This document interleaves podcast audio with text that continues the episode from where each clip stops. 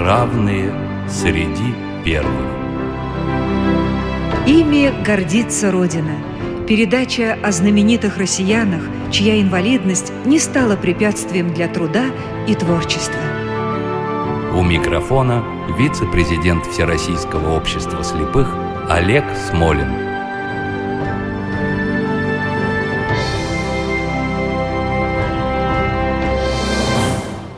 Здравствуйте. Эту программу я хочу начать со стихов моего любимого поэта, с моей любимой поэмы этого поэта, которые оказались по совпадению любимыми стихами нашего сегодняшнего героя. Итак, Михаил Лермонтов, Мцири. Я знал одной лишь думы власть, одну, но пламенную страсть. Она, как червь, во мне жила, изгрызла душу и сожгла. Она мечты мои звала от келей душных молитв, в тот чудный мир тревог и битв, где в тучах прячутся скалы, где люди вольны, как орлы. И эту страсть во тьме ночной вскормил слезами и тоской. Ее пред небом и землей я ныне громко признаю и о прощении не молю.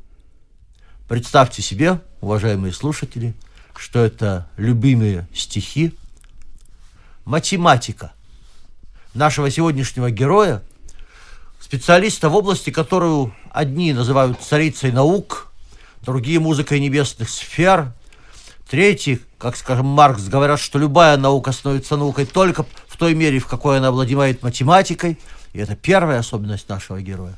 А вторая особенность, он работал в первом и ведущем университете страны МГУ имени Ломоносова, был действительным членом не только Академии наук СССР, но и целого ряда ведущих зарубежных академий, и в течение многих лет вице-президентом Международного математического союза. Ну и, наконец, в-третьих, он был обладателем всех наград, какие только можно себе представить.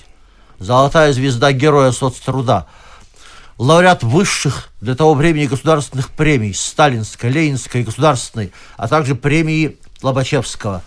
И при всех этих званиях, заслугах и регалиях Лев Семенович Пантрягин – был человеком с ограниченными возможностями здоровья, как говорят сейчас, или попросту совершенно слепым. Человек с ограниченными возможностями здоровья, ну уж точно с неограниченной силой духа, но у нас сегодня и гость не слабый. Я с удовольствием представляю нашего сегодняшнего гостя. Это Борис Сергеевич Кашин, доктор физмат наук, профессор, академик Большой Академии, Российской Академии Наук, главный научный сотрудник Математического института имени Стеклова, профессор и депутат Государственной Думы. Между прочим, как сказал бы Владимир Высоцкий, мой сосед по камере, то есть по столу работы в государстве. Борис Сергеевич, я с большим удовольствием вас приветствую. Спасибо, Олег Николаевич, и спасибо за приглашение. Давайте начнем с конца. Вы же лично знали Льва Семеновича. Как познакомились, как общались, каким он был в жизни? Нас разделяли два поколения – но познакомились мы в математическом институте имени Стеклова, который, конечно, был основным местом работы Льва Семеновича, э, выпускника Московского университета и долголетнего профессора, но основное, так скажем, место работы, где мы с ним и вместе встретились, это знаменитый э, математический институт имени Стеклова, Российской, тогда Академии наук СССР. Это маленький институт, но в тот момент это был мировой лидер в математике. Всего в нем было тогда и сейчас чуть больше ста научных сотрудников, поэтому было легко молодым ученым встретиться с э, корифеями. Лев Семенович уже был признанным мировым лидером в своей области. Он воспринимался как один из крупнейших ученых своего времени, но Конечно, мы были, так скажем, на разных этажах, но потом, особенно когда я был избран депутатом Верховного Совета СССР в 1979 году, Лев Семенович занялся общественными проблемами, мы стали непосредственно с ним э, часто обсуждать их, и, конечно, у меня такое счастливое обстоятельство, что накопилось достаточно впечатлений о Льве Семеновиче. Ну вот, мы вас как первоисточника теперь спросим, Борис Сергеевич, а как скромный мальчик Лева стал академиком Пантрягиным, героем, лауреатом и так далее? Ну, вы знаете, начальный период жизни Льва Семеновича, естественно, э, так скажем, мне слабо известен, но вот его путь, он э, характерен для многих математиков, вообще ученых, пришедших из совершенно разных социальных слоев, которых, в общем-то, выбросила на передний край Великая Октябрьская революция, которая ставила перед всеми, не только учеными, перед всеми задачами быть первым. Тогда не было такого, как сейчас, низкопоклонства перед Западом. Тогда даже молодому человеку было ясно, что наша страна первая, мы прорвались, что ли, мрак определенный, и надо быть лидером. Это очень важно. Конечно, первично, природные данные, талант, но высокая оценка труда ученых, характерная для того времени, безусловно, оказала исключительно важное влияние на Льва Семеновича Пантрягина. Кстати, Борис Сергеевич, говорят, когда-то Резерфорд полусерьезно завидовал Капицы, говорил, что вот у нас самые талантливые люди идут в бизнес, а у вас в Советском Союзе бизнеса нет. Идут самые талантливые люди в науку, и поэтому у вас так много ученых. Вы согласны с Резерфордом? Ну, вы знаете, только отчасти. Действительно, когда я впервые приехал в Соединенные Штаты Америки в 80-е годы, мне просто поразило, насколько, вот так скажем, приоритеты в признании, в статусе отличные от советских. У нас действительно ученые Академии науку, академики, возглавляли крупные делегации, в которых сидели, как говорится, чиновники, и авторитет был исключительно высок. Но дело в том, что в советское время что понимать под бизнесом? Если есть тяга к деньгам, а это одна из важнейших качеств, необходимых для успеха на Уолл-стрите и в западном бизнесе, то э, действительно в Советском Союзе развернуться было трудно. А что касается промышленности, стать крупным руководителем крупной стройки, завода, это было очень просто и гораздо проще, может быть, чем в Соединенных Штатах Америки. Так что отчасти здесь действительно помогло для тех, кто пошел в науку, отсутствие определенных возможностей, но для Льва Семеновича это был, естественно, в связи с тем, что он не мог заниматься такой бизнесом. Это был оптимальный вариант и оптимальный выбор, конечно. Ну, я позволю себе короткий комментарий. Самую высокую официальную заработную плату в Советском Союзе получал не генсек ЦК КПСС, официальную, повторяю, а президент Академии наук.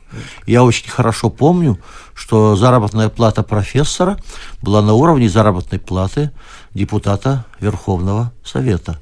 А, Борис Сергеевич, а вы, наверное, наблюдали преподавательскую работу, или, по крайней мере, слышали о том, как работал Лев Семенович в качестве преподавателя. Как относились к нему студенты? Считали за норму то, что он не видит? Старались обмануть на экзамене или особенно уважали за способность к тому, что он называется у нас преодолением? Хочу сказать, что авторитет его был настолько высок, что, конечно, э, вот попытки обмануть, пользуясь тем, что он не видит, они отсутствовали. И более того, его очень, ну, я бы также сказал, боялись, потому что он очень был принципиальный человек, и бывали случаи, когда даже при принятии в докторантуру он спрашивал кандидата какие-то элементарные, казалось бы, вещи из университетского курса, и в случае, если тот путался, он его просто не брал к себе на факультет, на кафедру, и вот в этом смысле проявлялась его такая бескомпромиссная натура. Лев Семенович создал очень крупную научную школу, которая до сих пор работает и в математическом институте, и на факультете вычислительной математики и кибернетики. И, конечно, как преподаватель, он, как воспитатель, он э, был исключительно продуктивен. Борис Сергеевич, вы знали учеников Льва Семеновича и знали других коллег Льва Семеновича, тоже незрячих на разных специальностях в МГУ. Угу. Кого знали? Какова их судьба? Вы знаете, ну, из э, поколения Льва Семеновича других примеров не было. Поколение младшее, академик Витушкин Анатолий Георгиевич, выдающийся специалист в математическом анализе и создатель тоже крупной школы в нашем институте математическом. И преподаватели на Мехмате у нас был и Проскуряков, который написал известный учебник по алгебре, и Алексей Серпионович Пархомин, который на первом курсе меня учил. И... То есть фактически мы имели целую плеяду. Плеяду, да. Конечно, Лев Семенович это, так скажем, звезда вот э, нашей математики. Суперзвезда. Да, и тем не менее и другие ученые могли работать, и мой однокурсник э, Серебряков Виталий Павлович работал со мной до кончины на одной кафедре. Это было э, вполне нормально, и студенты, в общем-то, высоко оценивали их работу. Это особенно радует. Между прочим, э, Виктор Антонович Садовничий регулярно вспоминает своих учителей незрячих по крайней мере, когда проводит э, Олимпиаду «Талант преодоления». А про академика Пантрягина вообще сказал, что это был крупнейший математик 20 века. Вы согласны с такой оценкой? Безусловно. Просто здесь достаточно проанализировать, так скажем, его результаты и воздействие на развитие математики. Если это интересно, я могу чуть подробнее об этом да, сказать. Борис Сергеевич, это и есть, собственно, наверное, главное. Вроде бы какая, по возможности популярно рассказать Вы знаете, Лев Семенович начал э, свою научную карьеру, так скажем, с топологии.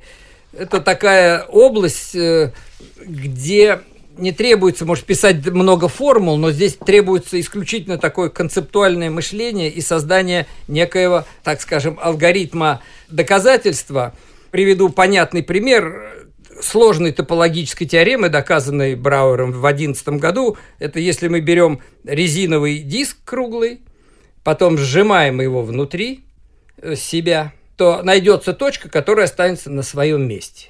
Это называется теорема неподвижной точки, это начало этой науки. И Лев Семенович еще молодым человеком получил там фундаментальные результаты.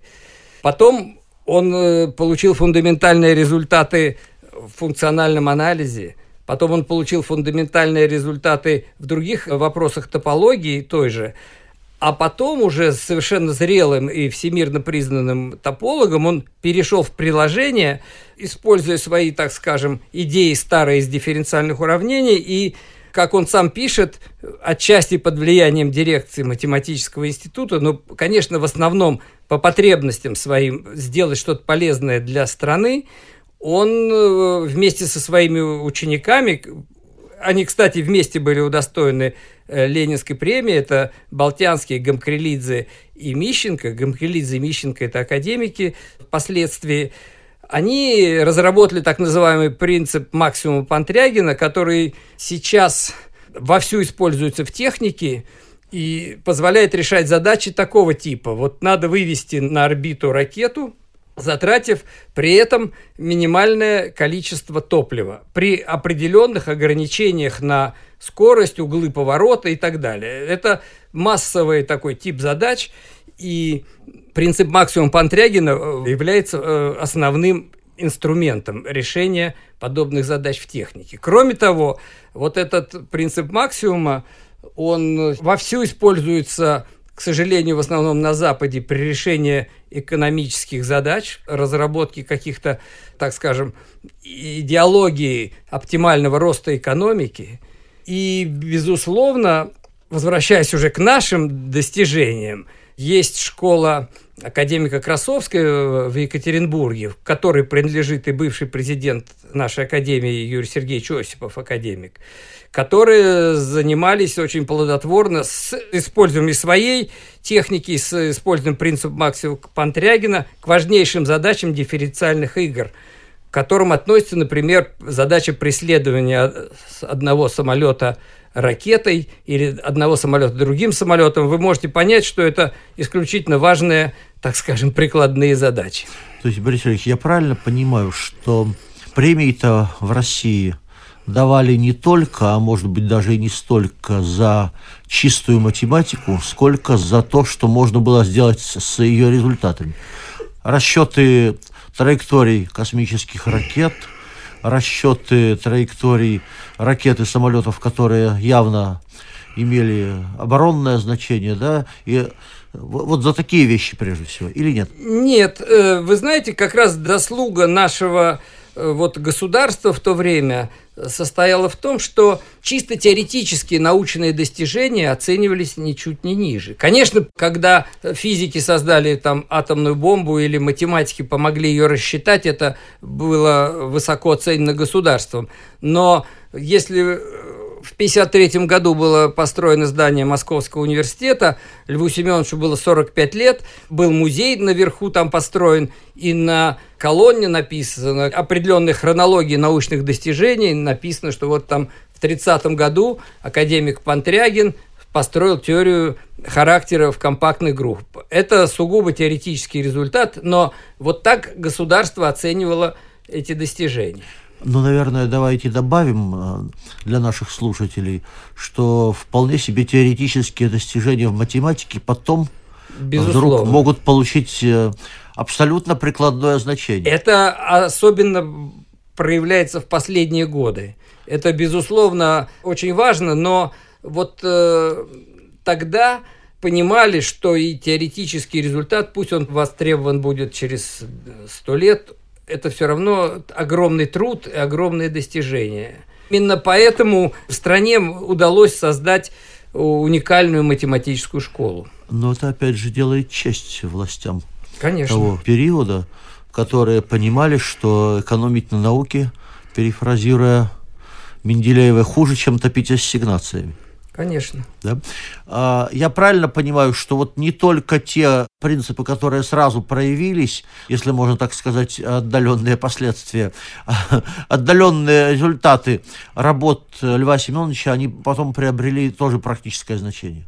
Если говорить о последнем цикле работ, который он начал где-то в 50-е годы, это один из основных инструментов исследования таких сугубо прикладных вопросов оптимального управления в различных отраслях и техники, и экономики. К сожалению, с экономикой у нас э, дело плохо. Это применяется в основном на Западе. То Что там... касается техники, то пока летает. То летает, пока это радует. Но слово «пока» настораживает. Борис Ильич, я правильно понимаю, что результаты работы Льва Семеновича применимы в том случае, если, соответственно, государство пытается строить не а, банальную рыночную экономику XIX века, а современную регулируемую экономику. Ну, во всяком случае, элементы регулирования, они, собственно, на Западе вовсю используются. Разумеется. И у нас такие попытки в советское время были. Собственно, вы знаете, что и другая Нобелевская премия по экономике была присуждена Конторовичу да. за такие экономические, по существу, приложения. Но сейчас э, я не слышал, чтобы э, что-то использовалось из такой высокой науки. Да, и это печально. Борис Сергеевич, как и положено крупному ученому, Лев Семенович большое значение придавал школьному математическому образованию. Угу. Если у меня достоверные источники, говорят, он не был очень доволен, что в школе стремились вводить теорию множества вместо элементарной математики. Что вам известно по этому поводу? Ну, мне достаточно много известно, потому что я входил сам в комиссию, которая была создана в отделении математики Академии наук СССР в связи с кризисным положением, возникшим как раз из-за увлечения вот этой теоретико-множественной идеологией. Так получилось, что наш величайший математик Андрей Николаевич Колмогоров, взявший за это дело, потом передоверил людям, которые не способны были, так скажем, качественно создать учебники. И в результате, вот я как депутат того времени, приезжая, допустим, в Казахстан или в, в республики другие Средней Азии, или даже у нас в России в глубинке, как только говорил местным руководителям, что я математик, возникал отторжение, которое выражал в том, что вы нам э, там понаписали. Теорию множеств натолкали. Да, и как раз Лев Семенович, осознав вот тяжесть этой проблемы, очень остро критиковал действующее положение – он, собственно, нашел удачный пример. Он в журнале «Коммунист» опубликовал статью, в которой провел цитату определения вектора, который известен был э, всем школьникам, начиная с начала века, как направленный отрезок. По учебнику того времени. Это абракадабра, которая, когда ее прослушали члены Политбюро, а об этом им сказал ректор МГУ Лагунов на сессии Верховного Совета, то быстро завертелась работа по исправлению ситуации. И, конечно, роль Пантрягина была исключительно велика. Кстати, вот это увлечение теоретиком множественной э, терминологии, идеологии, оно было, пришло к нам с Запада. И мы, к сожалению, не смогли ее эту, остановить, эту волну. Но потом как-то справились. Ну, к сожалению, должен сказать, что с моей точки зрения и сейчас мы часто злоупотребляем ненужными сложностями. Я не к тому, чтобы, избави Бог, Э, школьную программу разгружать от фундаментальных вещей. Но одни и те же вещи можно излагать разным языком.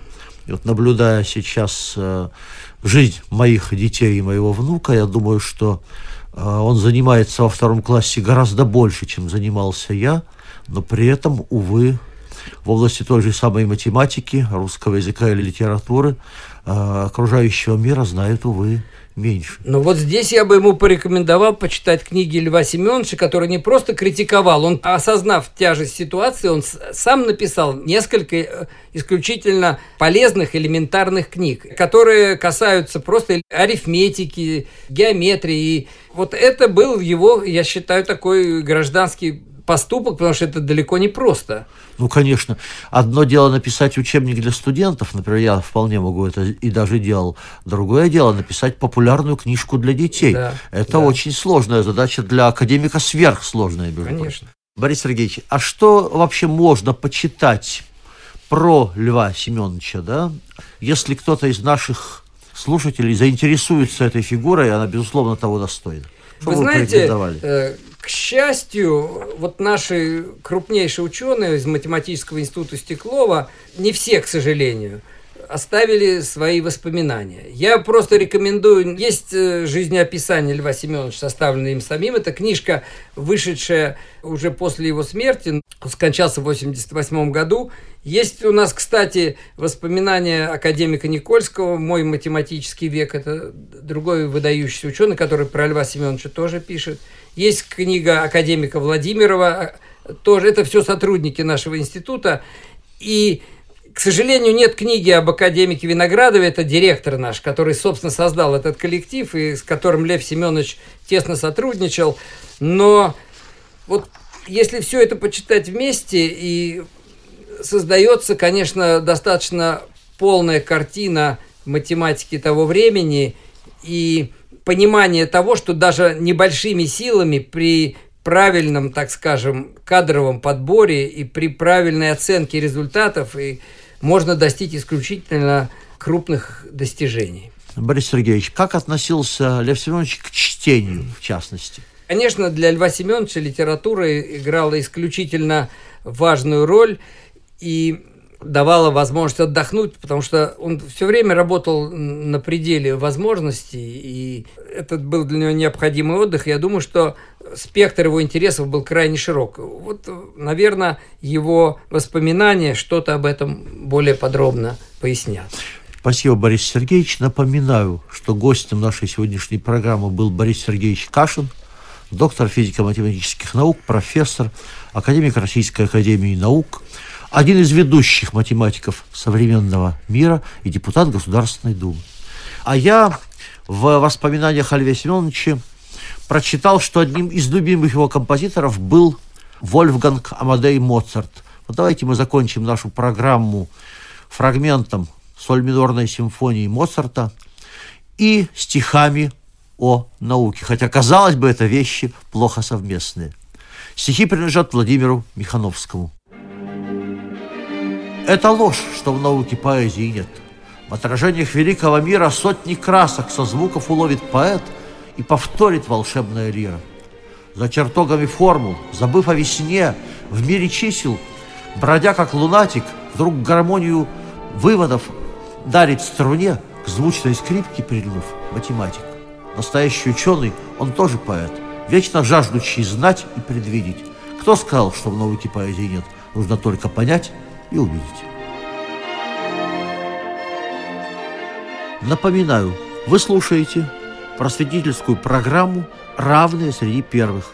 Отзывы предложения, замечания можно направлять на нашу страничку на сайте Радио России и на сайт Смолин.ру. Программа создана при финансовой поддержке Федерального агентства по печати и массовым коммуникациям.